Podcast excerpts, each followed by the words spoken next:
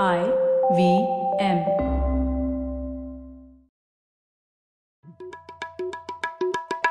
भाई हम हिंदुस्तानियों को बतियाना बड़ा पसंद है। बंगाली में अड्डा उड़िया में खोटी कन्नड़ा में हरटे और हिंदी में पुलियाबाजी। इस कला के लिए हमारी हर भाषा में एक शब्द है। तो प्रणय और मैं तो अक्सर मिलकर पुलियाबाजी करते ही रहते हैं। हमने सोचा कि आपको भी इसमें शामिल कर लिया जाए। तो आइए प्रणय और सौरभ के साथ करते हैं पुलियाबाजी। कहने के लिए तो चीन हमारा पड़ोसी देश है, पर वास्तव में हम चीन के बारे में बहुत कम जानते हैं। इस जानकारी के अभाव के कारण हम लोग या तो चीन की तरक्की से मंत्रमुग्ध हो जाते हैं, या फिर उसे एक जानी दुश्मन का दर्जा दे देते हैं। यह दोनों दृष्टिकोण हमें चीन की असलियत से और दूर ले जाते हैं। तो चीन को कुछ गहराई से समझने के लिए हमने बात की मनोज केवल रमानी से, जो तक्षशिला इंस्टीट्यूशन में भारत चीन संबंधों पर काम करते हैं। उनका साप्ताहिक न्यूज़लेटर आई ऑन चाइना चीन की घरेलू नीतियों पर प्रकाश डालता है। यह चीन एक खोज का दूसरा भाग है। भाग एक में हमने बात की थी चीन के 20वें सदी के इतिहास और समाज पर। इस भाग में सुनिए पुलियाबाजी, चीन के तत्कालीन नज़रिए, अर्थव्यवस्था, विदेश नीति और टेक्नोलॉजी पर।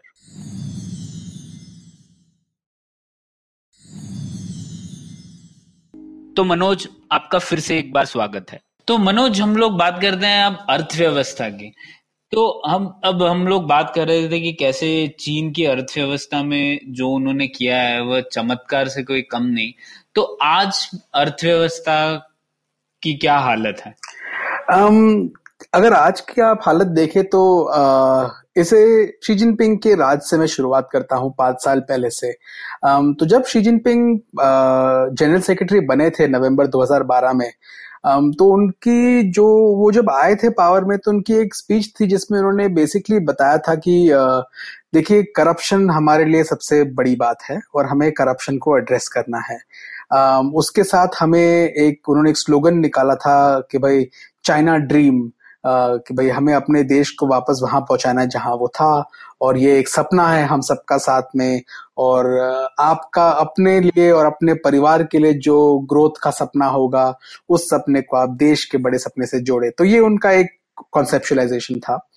um, उन्होंने देखा था कि एज एन इकोनॉमी चाइना में डेट बहुत ज़्यादा है एक्सपोर्ट्स खत्म हो रहे हैं। ये जो वेस्टफुल इन्वेस्टमेंट चल रहा है कि भाई शहर के शहर बने हुए हैं जहाँ पे कोई रहता नहीं है ये सब इसलिए हो रहा है क्योंकि आप जीडीपी नंबर बढ़ाना चाहते हैं।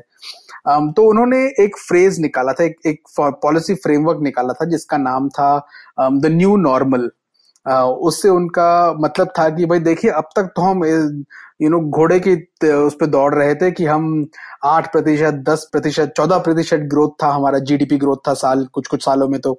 पर अब से ये नहीं होगा।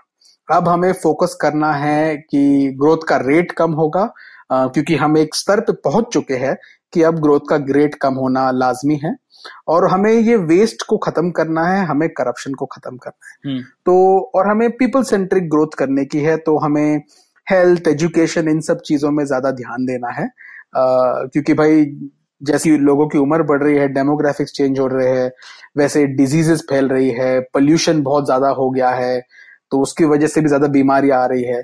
तो हमें पोल्यूशन को काटना है कुछ हद तक जो गरीबी बची है उसे खत्म करना है अ, हमें अपना ग्रोथ का स्ट्रक्चर चेंज करना है कंजम्पशन की तरफ़ जाना है और हमें करप्शन को टैकल करना है। ये कुछ उनकी चार पाँच प्रायोरिटीज थी जब वो आए थे पावर में। उन्होंने इसमें क्या किया है कि कुछ चीज़ें उन्होंने मीट की है। चाइना का जो गवर्नमेंट एक्सपेंडिचर अगर आप देख ले हेल्थ के प्रति तकरीबन साढ़े पाँच टका एक्सपेंडिचर है central government expenditure which is very good but फिर भी वो ओईसीडी लेवल पे नहीं है। हम्म। वो जो डेवलप्ड कंट्रीज़ है उस लेवल पे नहीं है। चाइना का जो एजुकेशन की तरफ़ एक्सपेंडिचर है वो अ, उनका 1990 के द- उस दशक से उनकी बातें चल रही थी कि हमें चार प्रतिशत से ज़्यादा खर्चा करना है एजुकेशन पे। आज वो ऑफिशियली बोलते हैं हम चार सवा चार साढ़े चार प्रतिशत के करीब खर्चा करते हैं परसेंट ऑफ़ जीडीपी तो वो उन्होंने इन्वेस्ट किया है उन सब चीज़ों में। तो उस तरह से उनका पीपल सेंट्रिक ग्रोथ हो रहा है। दूसरी तरफ़ शी जिनपिंग के राज में अब तक पावर्टी जो थी एब्सोल्यूट पॉवर्टी जिसको बोले वो एक स्तर पे आके उनका टारगेट है कि 2020 तक चाइना में एब्सोल्यूट पॉवर्टी खत्म हो जाएगी। And it it is understandable कि वो वो टारगेट मीट कर जाएँगे। क्योंकि आज अगर ऑफिशियल एस्टिमेट्स देखें तो करीबन 30 34 मिलियन पीपल बचते हैं पावर्टी जिनको एब्सोल्युटली पुअर कहा जा सके। तो उनका भी स्टेटस चेंज हो जाएगा। पार्ट ऑफ़ इट इज़ आंकड़ों का खेल है कुछ हद तक ये बट कुछ हद तक ऑल्सो डेवलपमेंट का काम है ये। कंपैरिजन के लिए भारत का हेल्थ एक्सपेंडिचर है तकरीबन एक 1.4 परसेंट हाँ।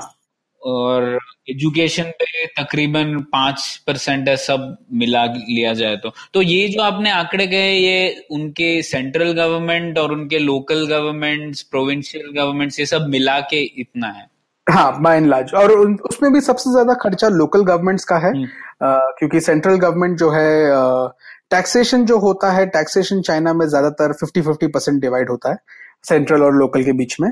उसमें लोकल गवर्नमेंट कुछ और डायरेक्ट टैक्सेस भी उठाती है तो वो उनको एडिशनल मिलता है हम्म। पर जो खर्चा अगर आप देखें डेवलपमेंट इश्यूज़ पे ये जो खर्चा है हम्म। ये ज़्यादातर ओवरवेलमिंगली लोकल गवर्नमेंट्स करती है हाँ ये बहुत अलग बात है क्योंकि भारत में आप देखें तो आ, काम अगर एक्सपेंडिचर लोकल गवर्नमेंट करे भी तो भी लोकल गवर्नमेंट ज़्यादातर पैसों के लिए सेंट्रल गवर्नमेंट पर ही डिपेंडेंट रहती है। तो वो अलग बात है और चाइना के बारे में ये कहानी ज़्यादा लोग जानते नहीं है कि किस तरीके से लोकल गवर्नमेंट्स का बहुत बड़ा योगदान रहा है उनकी कहानी में। बिल्कुल ये जो अगर आप डेवलपमेंट उनका जो मॉडल अगर आप देखें, जो ये पिछले तीस चालीस साल में हुआ है जो डंग शॉपिंग के जमाने से जो एक बात थी कि भाई सेंट्रल कंट्रोल थोड़ा कम किया जाए और लोकल अथॉरिटी दी जाए ऑटोनॉमी दी जाए एंड वो चीज़ें शी जिनपिंग के वक्त तक बढ़ती गई लोकल ऑटोनॉमी बढ़ती गई और उसकी वजह से बहुत सारा ग्रोथ भी हुआ, पर बहुत सारा इंटरनल कंपटीशन रहा, एक प्रोविंस एक प्रदेश और दूसरे प्रदेश के बीच में, एक शहर और दूसरे शहर के बीच में, और उस कंपटीशन की वजह से बहुत वेस्टेज हुआ है। जैसे कि अगर मेरे पास स्टील फैक्ट्रियाँ नहीं है पर मेरे जो दूसरा प्रदेश है उसमें है, पर मुझे भी स्टील फैक्ट्री चाहिए क्योंकि मुझे भी टैक्स उतना रेवेन्यू जनरेट करना है तो एज अ लोकल गवर्नमेंट मैं सब्सिडीज प्रोवाइड करके स्टील फैक्ट्रियों को बुला बुला के यहाँ पे सब्सिडीज जैसे मैंने दी, भाई लैंड दे दी सस्ती या फ्री में दे दी पावर सस्ते में दे दिया ये सब दे दे के उनको यहाँ बोला कि भाई यहाँ सेटअप करो और यहाँ पे आप जितना प्रोड्यूस करना चाहते हो प्रोड्यूस करो। आई एम गोइंग मैं आपको इनकरेज करूँगा कि आप मैक्सिमम प्रोडक्शन करो क्योंकि आपकी प्रोडक्शन रेट पे भी मैं टैक्सेस लगाता हूँ और वो taxes directly as a local government मुझे मिलता है। Um, तो इससे एक्सेस कैपेसिटी बनती गई जिसका कोई यूटिलिटी नहीं था जिसका कोई काम नहीं था। Um, तो बहुत वेस्ट हुआ है। तो शी जिनपिंग ने जब पावर में आए तो उन्होंने ये सब बातें देख के उन्होंने कहा कि पहली चीज़ हमें करप्शन काटनी है, दूसरी चीज़ हमें पीपल सेंट्रिक गवर्नमेंट गवर्नेंस चलाना है, तीसरी चीज़ हमें ये एक न्यू नॉर्मल को एक्सेप्ट करना है कि हम इतना डेट और इतना इससे नहीं चल सकते, हमें डेट को काटना है। पहले कुछ साल में शी जिनपिंग के राज में भी डेट बड़ा है, उधारी बड़ी है, लेकिन पिछले एक डेढ़ साल में जो भी रिपोर्ट्स आती है, उससे दिखा है कि जो रेट ऑफ़ इंक्रीज है उधारी का वो बहुत ही ड्रामेटिकली कम हो गया है। On an average debt increase हो रहा था करीबन तेरह प्रतिशत से uh, सालाना साल। अब वो इंक्रीज हुआ है पिछले लास्ट लास्ट ईयर में कुछ 0.4 परसेंट से। um, तो ये बहुत बड़ा चेंज हुआ है जो आया है। Um, तो ये उनकी एक रणनीति थी और ये आज भी उनके लिए एक बहुत बड़ा बैटल है। Uh, क्योंकि ये uh, सिर्फ़ आर्थिक नीति नहीं है ये ये काम है चाइना की पॉलिटिकल इकोनॉमी बदलने का। Uh, क्योंकि जो लोकल गवर्नमेंट पेट्रनेज है जो लोकल गवर्नमेंट के और जो लोकल फैक्ट्रियाँ हैं जो लोकल कंपनियाँ उनके साथ जो हाथ हाथ मिला के जो काम करते हैं ये लोग वो बदलने की कोशिश है ये। इसमें उनका एंटी करप्शन क्रैकडाउन ये सब साथ में जुड़ा हुआ है। हम्म हाँ. जिसके बारे में बहुत कुछ सुनाई दिया हमें। तो मतलब आप कह रहे हैं कि अब चाइना में एक रियलाइजेशन हुआ कि जो एक्सपोर्ट ओरिएंटेड ग्रोथ था कि मतलब पूरे देश के लिए चाइना एक फैक्ट्री की तरह बना हुआ था। उस तरीके के माध्यम से अब अर्थव्यवस्था में बढ़ोतरी संभव नहीं है या थोड़ी कम हो चुकी है। इसीलिए कंजम्पशन को बढ़ाना चाहते हैं, देख रहे हैं कि चाइना के अंदर ही लोग कैसे ज़्यादा से ज़्यादा कंज्यूम कर पाए। तो उसमें चाइना को सक्सेस मिली है या नहीं? Um, कुछ हद तक सक्सेस मिली है। कंजम्पशन का जो रेट है ऑफिशियली करीबन 57-58 परसेंट ऑफ़ जीडीपी आज इस पिछले साल जो उन्होंने दिखाया पिछले पाँच सालों में जो ली कचांग की जो प्रीमियर है उनकी जो मार्च में जो उन्होंने गवर्नमेंट वर्क रिपोर्ट दी थी उसके हिसाब से कंजम्पशन का रेट उतना आ गया है कि उतना ज़्यादा कंट्रीब्यूट कर रहा है वो। एक्सपोर्ट हम्म। um, और इन्वेस्टमेंट अभी भी सबसे बड़ा फैक्टर है। Uh, और एक्सपोर्ट काफ़ी हद तक गिर गया है। पर उसमें कुछ गेन्स आए हैं क्योंकि ये जो बेल्ट एंड रोड इन्होंने लॉन्च किया है। तो बहुत सारी अपनी प्रोडक्शन बहुत सारी अपनी फैक्ट्रीज वहाँ पे एक्सपोर्ट हुई जा रही है, बहुत सारे गुड्स एक्सपोर्ट हो रहे हैं। तो वो जो बेल्ट एंड रोड के प्रति जो वो देश है, जो इन्होंने बेल्ट एंड रोड में पार्टनर किया है, उनकी तरफ़ से चाइना का एक्सपोर्ट बढ़ा है। बट ज़्यादातर ये क्लियर अप्रोच चल रही है कि भाई हमें एक्सपोर्ट से मुड़ के इनफैक्ट एक कंज्यूमर और इंपोर्ट इकोनॉमी बनना है।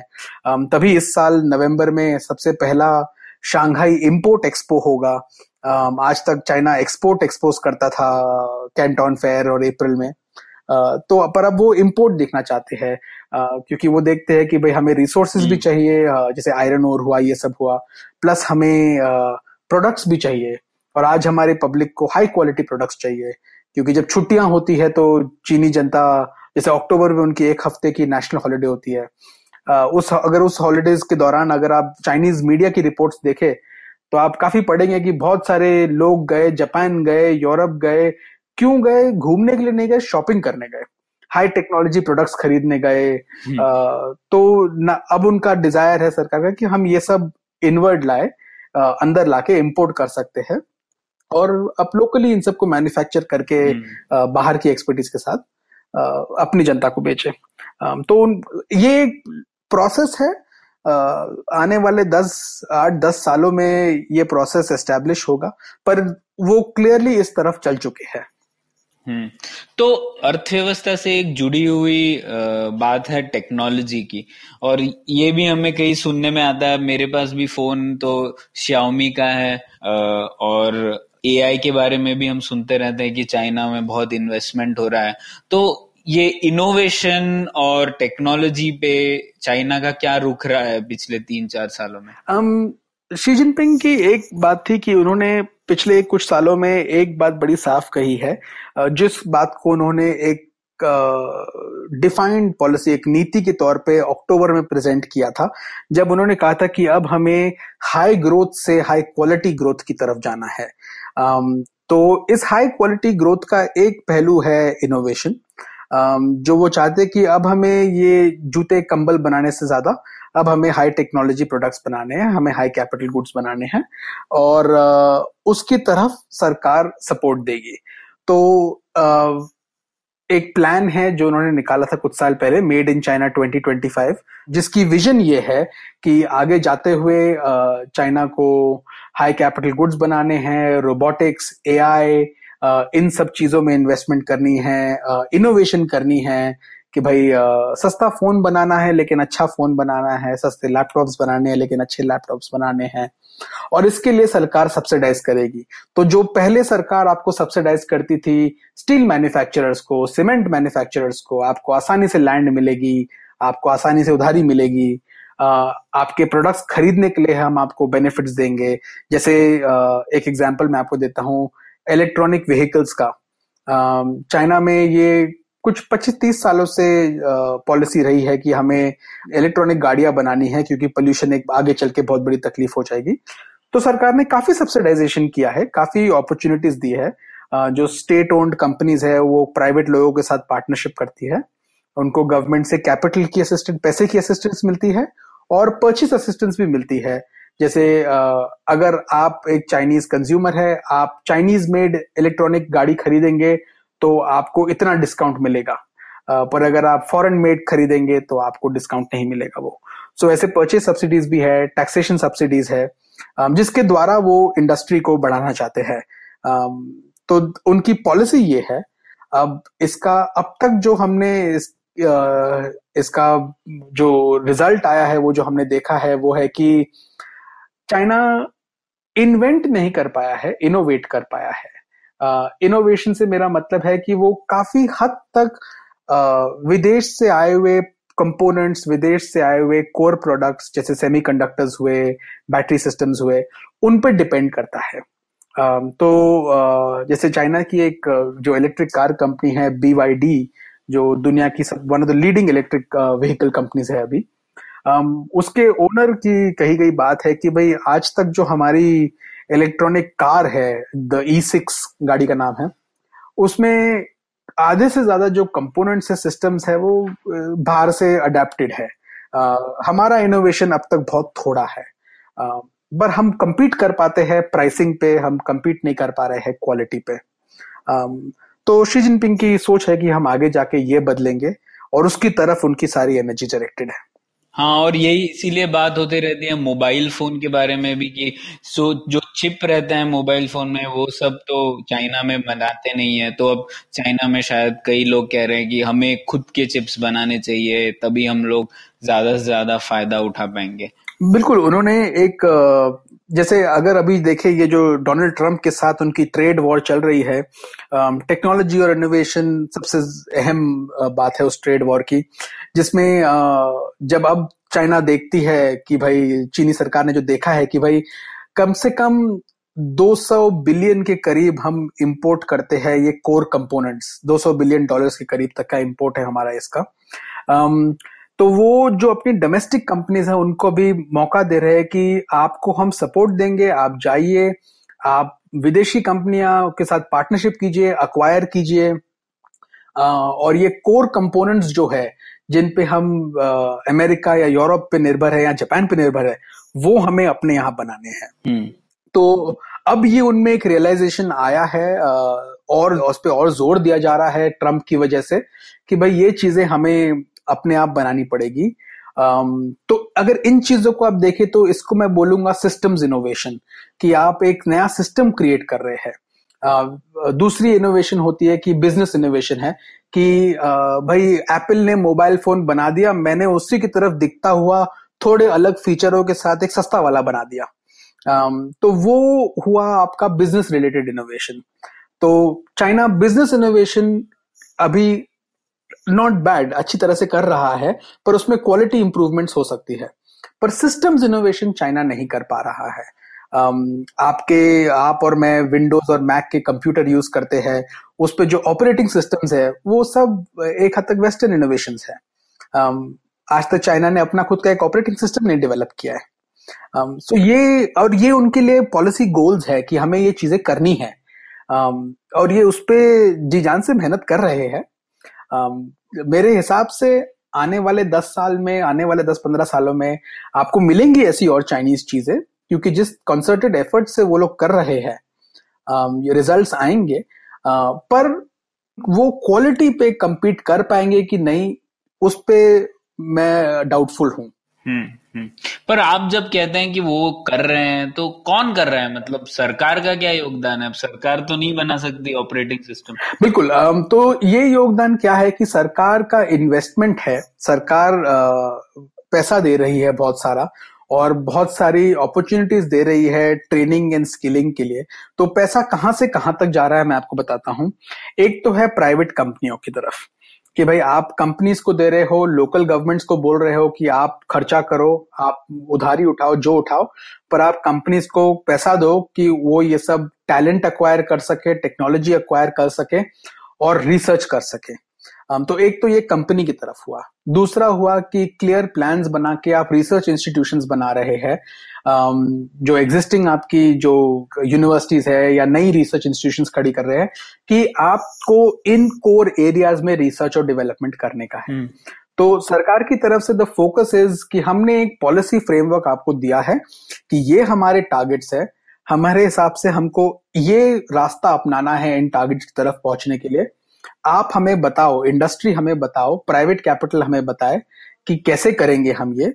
और एकेडमिक्स हमें बताए रिसर्चर्स हमें बताए और हम आपको जो भी फंडिंग एंड अपॉर्चुनिटी सपोर्ट चाहिए वो हम सब प्रोवाइड करेंगे।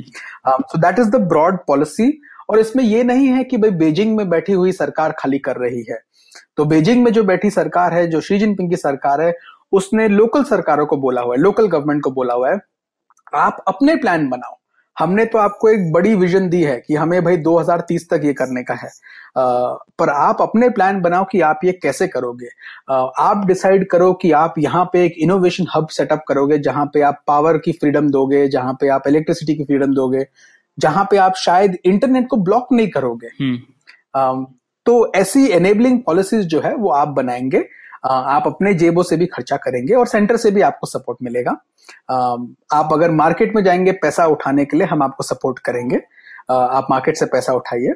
सो गवर्नमेंट का अटेम्प्ट है कि हम सारी पॉलिसी फ्लेक्सिबिलिटी दे और सारी अपॉर्चुनिटीज़ क्रिएट करें, जिससे ये कंपनीज़ ये सब कर सके। एंड हम ट्राई करें ऑल्सो कि जो हमारी पब्लिक है, जो सबसे बड़ी कंज्यूमर है वो एप्पल का फ़ोन ने शामी का फ़ोन खरीदे।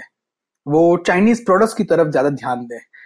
तो चाहे उसके लिए हमें सब्सिडीज प्रोवाइड करने पड़े चाहे उसके लिए हमें दूसरे प्रोडक्ट्स को ब्लॉक करना पड़े तो हम अलग अलग ये पॉलिसीज़ अप्लाई करके अपनी जनता को भी मोटिवेट करेंगे कि आप हमारे प्रोडक्ट्स खरीदिए।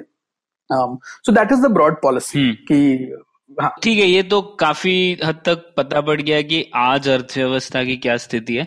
तो एक छोटा सा ब्रेक लेते हैं मनोज और फिर बात करेंगे चाइना की विदेश नीति पर।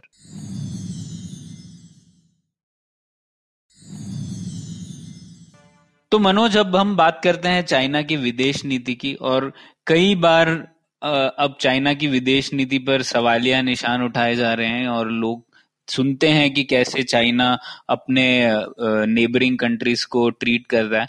तो शी जिनपिंग के अंडर आपको क्या दिखा अलग जो चाइना कर रहा है अपने नेबरिंग कंट्रीज़ के साथ? um, शी जिनपिंग से पहले अगर हम जाए तो चाइना जो मैंने आपको बताया था पहले डेंग शाओपिंग की जो पॉलिसी थी कि भाई अपनी ताकत छुपाओ और अपने अपने काम पे ध्यान दो फिजूल के झगड़ों में ना पड़ो जिसमें आपका कोई अभी हाथ नहीं है। और जो चीज़ें आप अभी कर नहीं सकते हो वो अभी मत करो। uh, 2008 में जब दुनिया में वो जो फाइनेंशियल क्राइसिस आया था क्रेडिट क्रंच आया था और तकलीफें होने लगी वेस्ट में पर्टिकुलरली वहाँ से लेकर अगर आप देखें तो चीन की पॉलिसी जो थी विदेश नीति बदलने लगी। Um, जो जैसे कह, कहा जाता है कि चाइना बिकेम मोर असर्टिव होने लगा। Uh, जैसे साउथ चाइना सी में हुआ ताइवान के साथ हुआ। Um, तो वो जो बदलाव आने लगा तब से उसे शी जिनपिंग ने एक कदम आगे लिया है। एक नहीं शायद काफ़ी कदम आगे लिया है। हम्म। शी जिनपिंग की जो फॉरेन पॉलिसी जो विदेश नीति है उसमें अगर उसका थियोरेटिकल चाइनीज़ थियोरेटिकल फ्रेमवर्क देखे तो एक फ्रेज है चाइनीज़ में फेनफा यो वई जिसका लिटरल ट्रांसलेशन है स्ट्राइविंग फॉर अचीवमेंट इसका जो कॉन्सेप्चुअल मतलब है वो ये है कि आप ऐसे काम करें जिससे जो आपकी बाहरी एनवायरमेंट है, जो एक्सटर्नल एनवायरमेंट है, आप अपने एक्शन से, अपने एफर्ट से उस एनवायरमेंट को बदले और ऐसे बदले कि वो आपके लिए बेनिफिशियल हो, कि आपको फ़ायदा करे। पहले जो थी नीति, वो था कि आप शांति रखें, आज ये नीति है। तो इसके चलते शी जिनपिंग ने दुनिया को एक बात साफ़ बताई है कि चाइना एक बड़ा देश है। और बड़ा देश होने के नाते वो वैसा व्यवहार करेगा जैसे बड़े देश करते हैं। तो ये सबसे पहला डिफरेंस है जो चाइनीज़ ट्रेडिशनल फॉरेन पॉलिसी है, जो शी जिनपिंग की फॉरेन पॉलिसी है, उसमें है कि बिग कंट्री डिप्लोमेसी जिसे शी जिनपिंग कहते हैं, उसका मतलब है कि बड़े देशों के लिए रूल्स अलग होते हैं और छोटे देशों के लिए रूल्स अलग होते हैं। पर मनोज, इसमें फ़र्क क्या है? पहले से ही चाइना में ये तियनशिया मेंटेलिटी तो रही है ना, जिसे कहते हैं एवरीथिंग अंडर द हेवन और ये कहेंगे कि जो चाइना सिनेसाइज थोड़े कंट्रीज़ है मतलब चाइना के नेबर्स में हमेशा से चाइना ने इस तरीके से देखा है कि ये देश हमारे ट्रिब्यूटरीज हैं, हमारे कंट्रोल में ही है। तो उसी तरीके से देख रहे हैं आज भी शी जिनपिंग बिल्कुल ये सही, बिल्कुल सही बात कही आपने। एंड इसमें हो क्या रहा है कि ये जो बात थी, ये जो Tianxia model middle kingdom mentality थी, ये 1980 से लेकर अगर आप देखें मिडिल ऑफ़ टू थाउज़ेंड तक इतनी डोमिनेंट नहीं थी एटलीस्ट चाइना के जो इंटरनेशनल बिहेवियर था उसमें। जो चाइना का इंटरनेशनल बिहेवियर था वो था कि भाई अब हम समझ गए हैं कि भाई हम भी एक एज अ नेशन स्टेट हम भी एक नेशन स्टेट्स है एक कम्युनिटी ऑफ़ नेशन स्टेट्स में। ऐसा नहीं है कि भाई वो मिडिल किंगडम मेंटालिटी है कि हम अलग है। बट uh, वो मेंटालिटी आज और ज़्यादा डोमिनेंट है। अब जो लोग सिनिकल है वो बोलेंगे कि कि वो जो व्यवहार था 1980 से लेके अब तक का वो एक दिखावा था हम्म। कि भाई जैसे जैसे जेंटेन शॉपिंग ने बोला था बाइड योर टाइम तो वो अपना बस वक्त काट रहे थे जब तक अपनी ताकत बढ़ाए। और जैसी ताकत बढ़ गई तो ये असलियत बाहर हाँ, आ गई है। मैं बोलूँगा दिखावा नहीं था वो शायद ये था कि तब वो शायद सोचते ऐसे थे पर कर नहीं पाए ज़्यादा क्योंकि पावर तो नहीं था। हाँ, पर अब उनके पास पूरे रिसोर्सेज हैं जिसके साथ वो कर सकते हैं जो करना बिल्कुल तो इससे एक बात ज़ाहिर होती है कि जो पावर का जो रोल है चाइनीज़ थिंकिंग में हम्म। वो बहुत ही फंडामेंटल है। एंड um, पावर uh, जहाँ तक मेरी सोच है जहाँ तक मुझे समझ आता है चाइनीज़ जो थिंकिंग है वो एब्सोल्यूट पावर भी देखती है और रिलेटिव पावर भी देखती है। इसका मतलब क्या हुआ? इसका मतलब ये हुआ कि एक तरफ़ हम देखते हैं कि भाई हाँ हमारी ताकत हमारी जो हार्ड पावर है जो हमारी मिलिट्री ताकत है जो हमारी नेवल ताकत है हमारी जो आर्थिक शक्ति है वो इस स्तर पे पहुँच गई है कि हम कुछ हद तक से अमेरिका के साथ कंपटीशन कर सकते हैं। पर हम अमेरिका के साथ विश्व भर में कंपटीशन करने के अब तक काबिल नहीं है। हाँ हम मिलिटरीली अपनी एरिया में अमेरिका के साथ झगड़ सकते हैं तो इसलिए और हमें भी पता है कि वो हमसे झगड़ा नहीं करना चाहेंगे क्योंकि हमारी ताकत उतनी तक तक आ चुकी है। तो हम साउथ चाइना में सी में जो कर रहे हैं, वो कर रहे हैं। पर अगर हम उस बात को इंडो पैसिफिक तक लेके जाएँगे तो वहाँ पे तो इंडिया भी है, जापान भी है, और अगर ये सब एक साथ होते हैं, एकजुट होते हैं तो हमारी रिलेटिव ताकत जो है जियोग्राफिकल पोजिशन की वजह से कि हम कहाँ हैं, और दूसरी जो हमारी कैपेसिटी है, हमारी बेसिस कहाँ है, हमारे पास शिप्स कैसी है, हम क्या कर सकते हैं तो वो हम इतने स्ट्रांग नहीं दिखते हैं। तो रिलेटिवली उनके कंपैरिजन में हम कमज़ोर हो जाते हैं। तो हमें अपनी नीति उस हिसाब से मॉडिफाई करनी चाहिए। हम तो इसलिए अगर आप देखें, जो साउथ चाइना सी में उनकी नीति होगी, या जो अपने नियर अब्रॉड में नीति होगी, उस उसमें और इंडियन ओशन में जो उनकी नीति होगी या थोड़ी अगर थिएटर को आप एक्सपैंड करें तो एक डिफरेंस आने लगता है। And I think that is to do with relative power जिसमें जियोग्राफी आपकी एक्चुअल ताकत आपके इकोनॉमिक्स आपकी हार्ड पावर वो सब कंपोनेंट्स होते हैं। सो दैट इज़ वाई मेरे हिसाब से पावर एक बहुत ही इंपॉर्टेंट कैलकुलेटिंग फैक्टर है चाइनीज़ uh, थिंकिंग में। पर शी जिनपिंग की तरफ़ जाते हुए अगर मैं बात करूँ तो जब उन्होंने कुछ, एक तो ये बिग कंट्री डिप्लोमेसी उनकी बात थी दूसरी ये मिडिल किंगडम जो सिंड्रोम है, जिसको कहा जाता है, वो बाहर आने लगा क्योंकि शी जिनपिंग ने जो कुछ बातें कही थी, जब उन्होंने कहा था कि अब हम एक स्तर पे पहुँच चुके हैं जहाँ दुनिया को हम चाइनीज़ सोल्यूशन दे सकते हैं चाइनीज़ गवर्नेंस समझा सकते हैं। हमें चाइना को सेंटर ऑफ़ द वर्ल्ड में लेके जाना ज़रूरी है। तो ये जो आइडियाज़ थी शी जिनपिंग ने जो रखी, उससे एक परसेप्शन बिल्ड होने लगा कि अब चाइना शांत नहीं रहेगा, अब चाइना चाहता है कि उसे दुनिया में इज़्ज़त मिले, जो इज़्ज़त उसे चाहिए उसे वो स्तर मिले, उसे वो इकोनॉमिक और पॉलिटिकल क्लाउड मिले अथॉरिटी मिले। एंड शी जिनपिंग उसके लिए अपनी विदेश नीति बना रहे हैं। उसका मतलब है कि जिनसे भी उनके झगड़े हैं, चाहे वो साउथ चाइना सी में हो, चाहे वो ईस्ट चाइना सी में हो, चाहे वो बॉर्डर पे हो इंडिया के साथ, वो और भी कठोर नीति अपनाएँगे। और इसलिए ज़्यादा तकलीफें बढ़ेंगी, क्योंकि अब उन्हें ज़रूरत नहीं है ज़्यादा डिप्लोमेसी की। He is okay to adopt hard power तो वो एक फिलॉसफी भी आई है।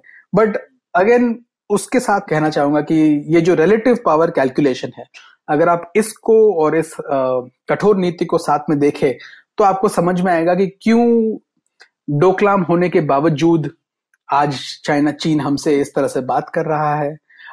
वुहान में समिट हुआ मोदी और शी जिनपिंग का। और साउथ चाइना सी में इतनी आइलैंड्स पे इतने चाइना ने कब्जा करने के बावजूद और मिलिट्री हार्डवेयर डालने के बावजूद वहाँ पे आज भी आसियान से उनकी निगोसिएशन चल रही है एक कोड ऑफ़ कॉन्डक्ट की जो शायद इस साल के अंत में फाइनलाइज हो जाएगा। सो so, और जापान से भी जो डिस्पाइट जो उनके झगड़े हैं सेनकाकू और डियायू आइलैंड को लेके और जो पिछले पाँच साल में जो बहुत ही बुरे रिश्ते रहे हैं वो अचानक से पिछले कुछ महीनों में बदल गए हैं। तो ये रिलेटिव पावर का भी एक रोल है उनकी थिंकिंग में। हाँ और मैं अपने लिसनर्स को कहना चाहूँगा कि एक बहुत ही बढ़िया किताब है थी हार्वर्ड फ्रेंच की everything under the heavens I think वो पढ़ेंगे लोग तो बहुत अच्छा आइडिया होगा उन्हें फॉरेन पॉलिसी चाइना में कैसी रही है पिछली कई सदियों से और आज की क्या स्थिति है। तो मनोज, आपने भारत के बारे में बात कही तो अब इस बात पर आ जाते हैं कि भारत को चीन को कैसे देखना चाहिए? भारत को कैसे रिस्पॉन्ड करना चाहिए चीन को? मेरे हिसाब से भारत की चीन की तरफ़ नीति जैसे आपने कुछ वक्त पहले कहा था कि दो एक्सट्रीम में हम देखते हैं कि एक तो देखते हैं अरे चीन सिलीगुड़ी कॉरिडोर तक आ गया है या और दूसरा देखते हैं कि अरे चीन तो हमसे बहुत आगे निकल गया है। आ, हमें एक रियलिस्टिक नीति अपनानी ज़रूरी है। हमें चीन को पहले पहले हमें समझना पड़ेगा कि भाई अगर आप चीन को देखें तो वो बाहर से जितना ही ताकतवर दिखे अंदर से उनमें इतनी ही इनसिक्योरिटीज और फ्रेजिलिटीज भी है। हमने पार्टी फैक्शनलिज्म की बात की, हमने इकोनॉमी के धीमे होने की बात की ग्रोथ रेट के हमने बात की पोल्यूशन की। तो ये उनके जो अंदरूनी फॉल्ट लाइंस है, चाहे वो एथनिक फॉल्ट लाइंस हो इकोनॉमिक फॉल्ट लाइंस हो, ये हमें समझना ज़रूरी है। क्योंकि वो फॉरेन पॉलिसी जो बनती है, वो डोमेस्टिक पॉलिसी का एक तरह से एक्सटेंशन ही होती है। तो ये पहली चीज़ मैं बोलूँगा कि हमें समझना ज़रूरी है। दूसरी चीज़ ये होगी कि हमें उस, उसके साथ ही एक रियलिटीज देखना ज़रूरी है। हाँ चीन आज हमसे, भारत का जीडीपी कुछ ढाई तीन ट्रिलियन यूएस डॉलर्स के करीब है। चीन का तकरीबन तेरह ट्रिलियन डॉलर के करीब है। 1990 में हमारे जीडीपी तकरीबन एक साथ थे और एक वक्त भारत चीन से आगे था। तो ये एक रियलिटी है कि बहुत बड़ा चेंज आया है वहाँ पे और वो हमसे कम से कम इकोनॉमिकली काफ़ी आगे निकल चुके हैं। और उन्होंने उस इकोनॉमिक माइट को, उस इकोनॉमिक रिसोर्सेस को मिलिट्री हार्ड पावर में भी कन्वर्ट किया है। तो मिलिटरीली भी उनकी स्ट्रेंथ है। पर इन बातों को जानते हुए हमें यह देखना ज़रूरी है कि जियोग्राफी जो है, उससे भारत को मिलिटरीली एक एडवांटेज मिलता है। चीन के लिए ना आसान है ना ही उनके इंटरेस्ट में है हमसे झगड़ा करना। ये हमारे लिए समझना बहुत ज़रूरी है, क्योंकि भारत भी एक फास्ट ग्रोइंग इकोनॉमी है, बहुत बड़ा मार्केट है तो इकोनॉमिकली बहुत सारी कॉम्प्लीमेंटारिटीज है और इन पे हमको काम करना चाहिए कि दीज आर द थिंग्स जहाँ पे हमको काम करना ज़रूरी है, और ये सोच के भी समझना चलना चाहिए कि जंग करने का फ़ायदा क्या है चीन के लिए। हाँ और जंग तो होगी भी नहीं, क्योंकि दोनों न्यूक्लियर वेपन्स हैं परमाणु हथियार है दोनों देशों के बीच तो एक डेटरेंस तो है हम्म। कि पूरी बड़ी जंग तो ना ही चाइना करना चाहेगा ना भारत बिल्कुल और उनके लिए एक छोटे से छोटे एक लो कॉस्ट वॉर जैसे आप बोले कारगिल जैसी कोई वॉर हो जाए जो एक एरिया स्पेसिफिक अगर कॉन्फ्लिक्ट भी हो जाए उसमें भी जो चीन का जो सॉफ्ट पावर है जो आज डिज़ायर करता है कि हम इंडिया में चीज़ें बेचे इंडियन जनता में इंडियन पब्लिक को कंज्यूमर को हम गुड्स बेचे इंडिया में इन्वेस्टमेंट्स करें क्योंकि इंडिया में इंफ्रास्ट्रक्चर की ज़रूरत है वो सब उनके लिए अपॉर्चुनिटीज़ है. तो these are opportunities that even they understand उनको भी समझ में आता है कि हम ये करना चाहेंगे. uh, ऐसा नहीं है कि भाई सिर्फ़ जंग के डर से हर कोई रुका हुआ है या पॉलिटिकल इश्यूज़ है. इकोनॉमिक इश्यूज़ है जिसकी वजह से भी ये इन्वेस्टमेंट अब तक नहीं मटीरियलाइज हुई है। पर चीन के जो नेता है चीन के जो रूलर्स है वो भी समझते हैं कि भाई ये अपॉर्चुनिटीज़ है हमारे पास। सो so, हमको भी यहाँ से ये बात समझनी ज़रूरी है कि ये भी अपॉर्चुनिटी है जिसको हम यूज़ कर सकते हैं। पर इन अपॉर्चुनिटी के साथ भी थ्रेट्स आती है। वो थ्रेट्स आती है कि भाई जो चीन का रिश्ता है पाकिस्तान के साथ। जो चीन का बढ़ता रिश्ता है इंडियन सब कॉन्टिनेंट में वो सब हम पे हमारे लिए थ्रेट्स प्रेजेंट करता है। तो उसके लिए सबसे फंडामेंटल जो इंडिया की तरफ़ से पॉलिसी मेरे हिसाब से होनी चाहिए है कि हमको फोकस करना चाहिए हमारी डोमेस्टिक कैपेसिटी पे, हमारी इकोनॉमी पे, हमारे डेवलपमेंट स्टेट पे और हमारे हार्ड पावर पे, हमारे नेवल पावर पे। हमको जो हमारे रिसोर्स वेस्टेज है, जो हमारा पॉलिसी लिमिटेशंस है, हमको उनको वर्कआउट करना चाहिए। क्योंकि अगर आप अंदर से ताकतवर होंगे तब आप जाके बाहर कुछ बात कर पाएँगे। हाँ और शायद चाइना भी उन्हीं लोगों को रिस्पेक्ट देगा, उनकी मेंटेलिटी में जो पावरफुल होंगे। इससे मुझे याद है मनोज, कि हम लोगों का जो दृष्टिकोण है चाइना की तरफ़, वो काफ़ी हद तक उन्नीस सौ बासठ के वॉर की वजह से डिटरमिन हुआ है। लेकिन लोग ये भूल जाते हैं कि 1975 के बाद भारत और चाइना के बीच बॉर्डर पर भी शायद कोई एक भी डेथ भी नहीं हुई है।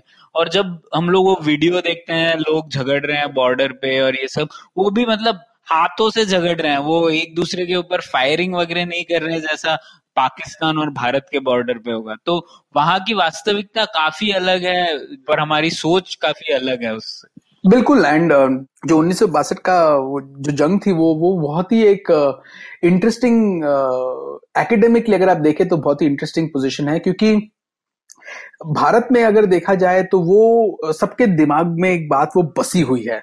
हम्म। कि वो जंग हम हारे थे आ, हमारी पिक्चरों में उस जंग उस जंग के बारे में बात किया जाता है। आज भी जब कुछ डोकलाम जैसे पिछले साल डोकलाम में जो इंसिडेंट था तभी भी चीन की तरफ़ से भी उस बात को उठाया गया था। पर जितने साल मैं वहाँ पे था और मैंने काफ़ी सरकार के लोगों से एकेडमिक से ऑर्डिनरी लोगों से मीडिया वालों से जब पूछा था आप मानेंगे नहीं करीबन पचानवे प्रतिशत लोग को तो पता भी नहीं था कि वो उन्नीस सौ बासठ में कुछ जंग हुई थी। um, उनके करिकुलम में उनके सिस्टम में इसको रिकॉग्नाइज ही नहीं किया जाता है कि ऐसी कोई जंग हुई थी। हाँ. uh, जब मैं लोगों से पूछता था तो मुझ हंस के बोलते थे पर भारत से हम क्यों लड़ने लगे? तो आप तो आप तो पाकिस्तान से लड़ते हो आपका तो हमारे से कोई बैर है ही नहीं। uh, तो मैं उनको फिर बताता कि तर नहीं ये आपको पता है ये हुआ था ऐसे हुआ था। बोलते नहीं आप मज़ाक कर रहे हो हमने तो कभी नहीं सुना ऐसी कोई जंग हुई थी। अरे ऐसे कैसे हो वहाँ पे रियलाइजेशन ही नहीं था कि एटलीस्ट ऑर्डिनरी कॉन्शियसनेस में Uh, पिछले साल तक मैं समझूँगा कि रियलाइजेशन नहीं था कि ऐसे कोई जंग थी और इतना प्रॉब्लमैटिक था। तो उस जंग का जो अंडरस्टैंडिंग हमारी साइकी में है और जो उनकी साइकी में है हम्म। वो बहुत बड़ा डिफरेंस है। um, और मेरे हिसाब से पिछले साल जो डोकलाम में हुआ और जो चाइनीज़ मीडिया ने किया उसके साथ um, उससे एक रियलाइजेशन भी आया है, पर उससे उन्होंने वो गलती की, उसे मैं एक स्ट्रेटेजिक मिस्टेक कहूँगा पर्टिकुलरली द मीडिया रेटोरिक हाँ मैं लोगों को बताना चाहूँगा कि उन्होंने क्या किया था कि जब ये दोकलाम हुआ तो कई सारे एडिटोरियल आने लगे चाइना से कि देखिए, हमने बासठ में जो सबक सिखाया था, हम वापस सिखा सकते हैं। और फिर कुछ वीडियो भी आए थे रेसिस्ट वीडियो, जिसमें कुछ चाइनीज़ प्रेजेंटर एक सरदार जैसे वेशभूषा में बात कर रहे थे इंडिया के लोगों के बारे में। तो हाँ। तो वो जो उन्होंने किया, वो एक स्ट्रेटेजिक मिस्टेक है जिससे उन्होंने आ, काफ़ी सारे जो भारत में लोगों में जो सस्पिशन है हम्म। आपने उन सस्पिशन को बढ़ावा दिया जबकि काफ़ी हद तक लोग वो भूल रहे थे हम्म। हम एक तरफ़ ये स्ट्रेटेजिक कम्युनिटी में एक थॉट था कि हाँ बासठ में ये हुआ था और हमें ध्यान रखना चाहिए लेकिन जो आम जनता थी भारत की अगर आप मुंबई में चले जाइए सड़क पर लोगों से पूछे तो वो बोलेंगे कि भाई एक और से देखा जाता था कि भाई अरे नहीं हम वो इतने आगे हो गए हैं। आप यही सोच लीजिए कि आपके जो पूर्व प्रधानमंत्री थे मनमोहन सिंह उनका स्टेटमेंट ये था कि हमें मुंबई को शांघाई बनाना है। हम्म, हम्म। उन्हें न्यूयॉर्क नहीं दिख रहा था उन्हें लंदन नहीं दिख रहा था उन्हें शांघाई दिख रहा था। सो so, एक इकोनॉमिक लेवल पे जो ऑ था वो और जो अप्रिसिएशन था उसको आपने आ, ये कुछ महीनों में आ, उल्टी सीधे बातें कह कह के अपना स्टॉक डिप करा दिया। अब उस थैंकफुली अगर ट्रेड में देखा जाए तो उतनी कोई उतना कोई नुकसान नहीं हुआ उस वजह से। uh, क्योंकि आज भी पिछले साल से हमारा बायोलैटरल जो ट्रेड है वो काफ़ी ग्रो हुआ है।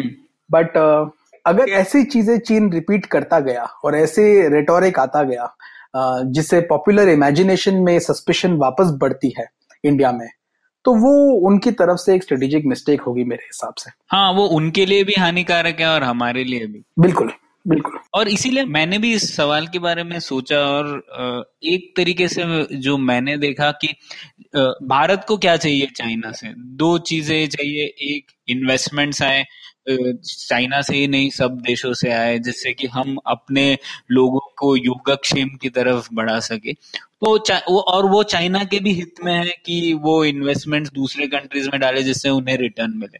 तो उसमें दोनों के बारे में सहमति है। दूसरी चीज़ है, हमें बॉर्डर पे चाहिए इसलिए कि बॉर्डर्स पे अगर स्थिति बुरी रही तो वो भारत के लिए अच्छी बात नहीं है, हमारे अर्थव्यवस्था के लिए अच्छी बात नहीं है। ये भी शायद चाइना में अंडरस्टूड है कि उन्हें भी ये नहीं चाहिए। वो कॉम्पीट करना चाहते हैं अमेरिका से, और भारत से पंगा लेके उन्हें क्या मिलेगा? और भारत, ऐसा तो नहीं है कि वॉक ओवर है। एक न्यूक्लियर पावर है। तो ये दोनों स्थितियों पे एक अंडरस्टैंडिंग है दोनों देशों में। पर दूसरी ओर भारत को एक शी जिनपिंग इंश्योरेंस चाहिए, जिसे मैं कहता हूँ, क्योंकि शी जिनपिंग जो कर रहे हैं, वो ट्रैक से भटक सकते हैं थोड़ा। और उस ट्रैक से अगर वो भटके तो भारत में इतनी क्षमता होनी चाहिए कि हम चाइना को भी बता सके कि अगर आप भटके तो हम भी आपको एक सबक दे सकते हैं। और इसलिए हमें थोड़ा इन्वेस्टमेंट करना है चाइना में आ, क्या हो रहा है उसे देखने के लिए। चाइना कैसे ट्रीट कर रहा है अपने माइनॉरिटीज को अल्पसंख्यक लोगों को उसके ऊपर ध्यान देना है। और वो कहानी कहते जाना है पूरे विश्व में। तो वो कहे, अगर हम दोनों चीज़ें करें, एक तरीके से चाइना से अच्छे रिश्ते बनाए और दूसरी तरफ़ ये रिज़र्व में रखे पावर चाइना हमसे गलत करे तो हम भी कुछ कर सके। अगर इन दोनों ऊपर हम काम करें तो मुझे लगता है चाइना के साथ हम एक बेहतर और एक इक्वल रिलेशनशिप पर पहुँच सकते हैं। बिल्कुल मैं आपसे पूरी तरह से सहमत हूँ कि हमें अपनी आंतरिक ताकत बढ़ानी है, हमें अपनी डोमेस्टिक इकोनॉमी अपने हार्ड पावर उन सबको बढ़ाना है। और उसका ये ज़रूरी मतलब नहीं है कि भाई हम अपने रिश्तों को दुश्मनी के उससे देखे। कंपटीशन है कंपटीशन हेल्दी भी हो सकती है इकोनॉमिकली तो हमें वो पॉलिसी अपनानी है कि भाई हमें चाइना में अपॉर्चुनिटीज़ देखनी है और हमें चाइना से compete भी करना है।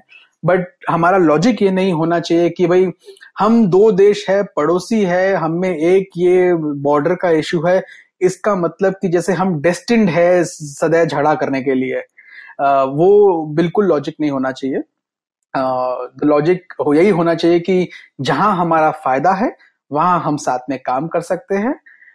जहाँ तक बॉर्डर का सवाल है, वहाँ पे हम भी पीस चाहते हैं, आप भी चाहते हैं। ठीक है, हम चाहते हैं जितना जल्दी सेटल हो जाए, उतना बेटर आपने अब तक मैप शेयर नहीं किए नहीं किए। ठीक है, जब तक हम एक मोडालिटी पे आ सकते हैं कि झगड़े खाली ना हो, चाहे लकीर बाद में डिसाइड हो जाए, पर झगड़े ना हो तो हम भी डेवलपमेंट पे फोकस करें। आपको भी बिज़नेस करना है, आप आइए बिज़नेस करिए हमारे साथ। और हमें भी आपके अंदर जो फॉल्ट लाइंस है, जो उनको समझना ज़रूरी है, क्योंकि चीन के जो रूलर्स है, वो हमारे भारत के अंदर जो फॉल्ट लाइंस है उनको जानने के लिए काफ़ी कोशिश करते हैं। अगर आप देखें उनके एम्बेसडर्स हमारे ऑपोजिशन पार्टी के लोगों से मिलेंगे पॉलिटिशियन से मिलेंगे सबसे मिलेंगे। तो वो लोग मेहनत करते हैं ये समझने के लिए कि भाई क्या हो रहा है किसकी क्या फॉल्ट लाइंस है। इन्फ्लुएंस uh, एक्टिविटीज़ होती है जो भारत में तो अब तक हमें कम पता चली है लेकिन ऑस्ट्रेलिया uh, जैसे देशों में हमें पता चल रही है। वहाँ के इलेक्शंस में और पार्टीज़ को भी फंड कर रहे थे वो, है ना? बिल्कुल तो वो वो हर तरह से आपके डोमेस्टिक पॉलिटिक्स में इन्वॉल्व होने की कोशिश कर रहे हैं। और कोई रीजन नहीं है कि वो भारत में भी ये ना करे। अगर ऑस्ट्रेलिया में कर रहे हैं न्यूजीलैंड में कर रहे हैं यूरोप में कर रहे हैं भारत से अब तक कोई रिपोर्ट्स नहीं आई है, लेकिन कोई रीजन नहीं है कि ऐसा नहीं हो रहा हो। तो हमें भी पता करना चाहिए कि वहाँ क्या चल रहा है उनकी लेंथ एंड ब्रेड तो सोसाइटी के साथ एंगेज करना चाहिए। Uh, कि समझ में तो आए कि क्या मोटिवेशन से क्या एक्शन होता है। हाँ हाँ और विदेश नीति में ये सब तो जायज़ ही है ये सब करेंगे। बिल्कुल। तो ठीक है मनोज बहुत मज़ा आया ये तो एक बड़ा टॉपिक था और आपने पूरी स्टोरी बताई चाइना की और कैसे आज शी जिनपिंग का चाइना पहले के चाइना से अलग है। अंत में मैं कुछ कहना चाहूँगा और ये सवाल पूछूँगा जो आज तक कोई भी उसका जवाब नहीं दे पाए कि चाइना यहाँ से कहा जाएगा? आपको क्या लगता है? साल 2000 में मुझे याद नहीं है पर किसी ने किताब लिखी थी कि भाई 2010 तक कम्युनिस्ट पार्टी कोलैप्स हो चुकी होगी और चाइना की इकोनॉमी बर्बाद हो चुकी हर दस साल में कोई ना कोई ये ज़रूर कहता है चाइना के बारे में। हाँ हर दस साल में कोई ना कोई ये ज़रूर कहता है। आ, मेरे हिसाब से मुझे तो लगता है कि चाइना का जो नीति है, वो ये चाइना की जो पार्टी की जो नीति है, वो ये नीति है कि वो लॉन्ग टर्म गेन के लिए लॉन्ग टर्म स्ट्रेटेजिक अपने गोल्स के लिए जो उनके लक्ष्य है, उसके लिए वो शॉर्ट टर्म इनएफिशिएंसी और लॉस सहने को तैयार है। मेरे हिसाब से वो पॉलिसी वो उनका जो अप्रोच है उसकी वजह से आप देखेंगे, चाइना कोलैप्स तो नहीं करने वाला है पर आ, क्योंकि अभी तो कोई आसार नहीं है। पॉलिटिकली शी जिनपिंग ने अपने आप को कोर लीडर जमा के बैठ गए हैं। प्रेसिडेंसी पे टर्म हटा टर्म लिमिट हटा दिए है। तो अब तो वो जब तक जी रहे हैं उनको उन्हें चाहिए तो वो प्रेसिडेंट रह सकते हैं। तो पॉलिटिकली चाइना रिलेटिवली स्टेबल है। इकोनॉमिकली चाइना ग्रो करेगा उसकी ग्रोथ स्लो होती जाएगी। उससे और तकलीफें होंगी लेकिन मुझे नहीं दिखता है नियर फ्यूचर में अगर मैं बोलूँ आने वाले पाँच सात सालों में कि ऐसे कोई ड्रास्टिक तकलीफें आएँगी। दी ओनली जहाँ पे एक मुझे सीरियस तकलीफ़ दिखती है, वो ये दिखती है कि दस साल बाद जब शी जिनपिंग की उम्र बढ़ जाएगी अनलेस बीच में उन्हें कुछ हो जाए, अगर जब उनकी उम्र बढ़ जाएगी। वैसे देखा जाए तो चाइनीज़ जो लीडर्स होते हैं टॉप लेवल के, वो काफ़ी काफ़ी लंबी उम्र जीते हैं। हम्म, चीर आयु के होते हैं।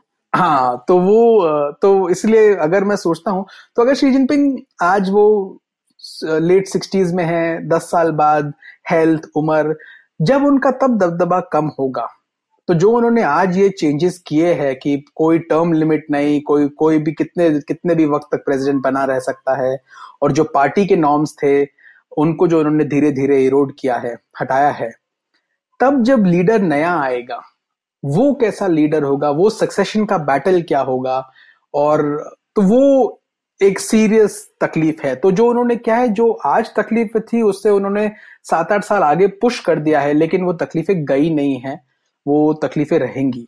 तो वो एक बहुत ही मुश्किल मौका होगा।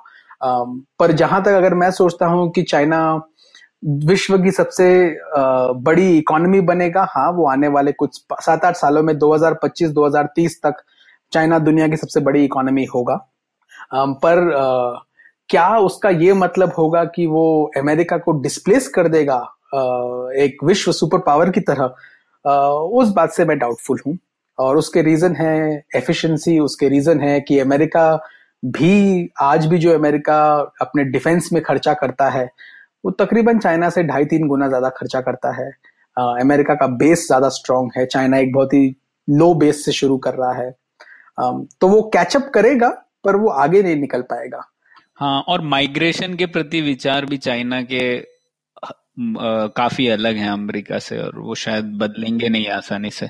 तो मनोज, ठीक है, अंत में आप और एक कुछ किताबें कहना चाहेंगे लिसनर्स के लिए जो वो पढ़ सकते हैं चाइना के चाइना को बेहतर समझने के लिए? बिल्कुल। अगर आप शी जिनपिंग की चाइना को बेहतर समझना चाहते हैं तो अभी एक हाल ही में दो नई किताबें आई है जो मैं रेकमेंड करूँगा। एक तो है एलिजाबेथ इकोनॉमी की द थर्ड रेवोल्यूशन वो बहुत ही अच्छी किताब है। उसमें उन्होंने वो फोकस्ड है शी जिनपिंग के दौर में और उनकी इम्प्रेशन है कि आगे जाके क्या हो सकता है। और। दूसरी मैं रेकमेंड करूँगा चाइनीज़ इकोनॉमी को समझने के लिए डिनी मिकमैन करके एक रिपोर्टर रह चुके हैं चाइना में। उन्होंने बहुत साल चाइना में काम किया।